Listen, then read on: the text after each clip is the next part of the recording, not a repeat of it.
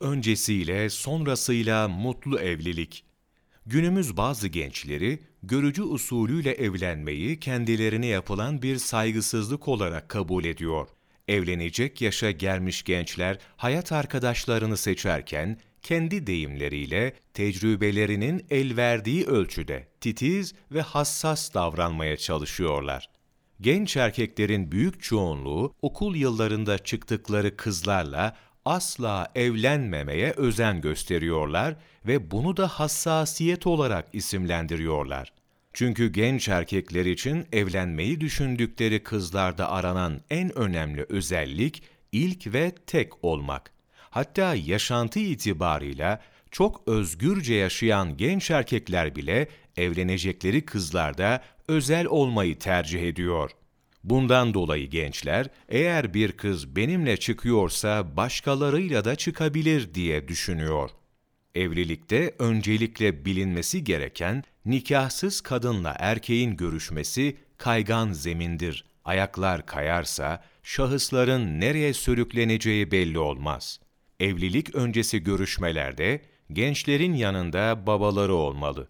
Nişanlı bile olsalar nişan hiçbir şeyi helal kılmaz. İnternet aracılığıyla eş aramak bahanesiyle erkek veya hanımlarla yazışmak dinen uygun değildir. Bu haramların üzerine helalinden bir bina yapılamaz. Yani eğri cetvelle doğru çizgi çizilemez. Yanlış metotlarla hakikate varılamaz. İnternetteki arkadaşlıklar olgunlaşmamış karpuza benzer. Olgunlaşmamış karpuz dışarıdan bakınca karpuz ama alıp kesince içi bembeyaz. İnternette insanlar kendilerini anlatıyor. Fakat bunun ne kadarı doğru? Yani aldanma ihtimali çok yüksektir. Erkekler zevki için, kızlar yuva kurmak için arkadaş arar. Pek çok erkek kızların gözyaşından zevk alır.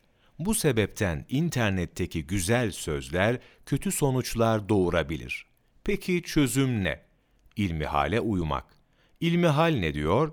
Evlilik öncesiyle sonrasıyla İslamiyete uygun olacak. Gerisi söz oyunlarıdır. Şarkıların ve türkülerin bütünü gözyaşından ibarettir. İki dünyada mutluluk Allah Celle Celaluhu'nun emirlerine ve Habibinin sallallahu aleyhi ve sellem sünnetine uymakladır.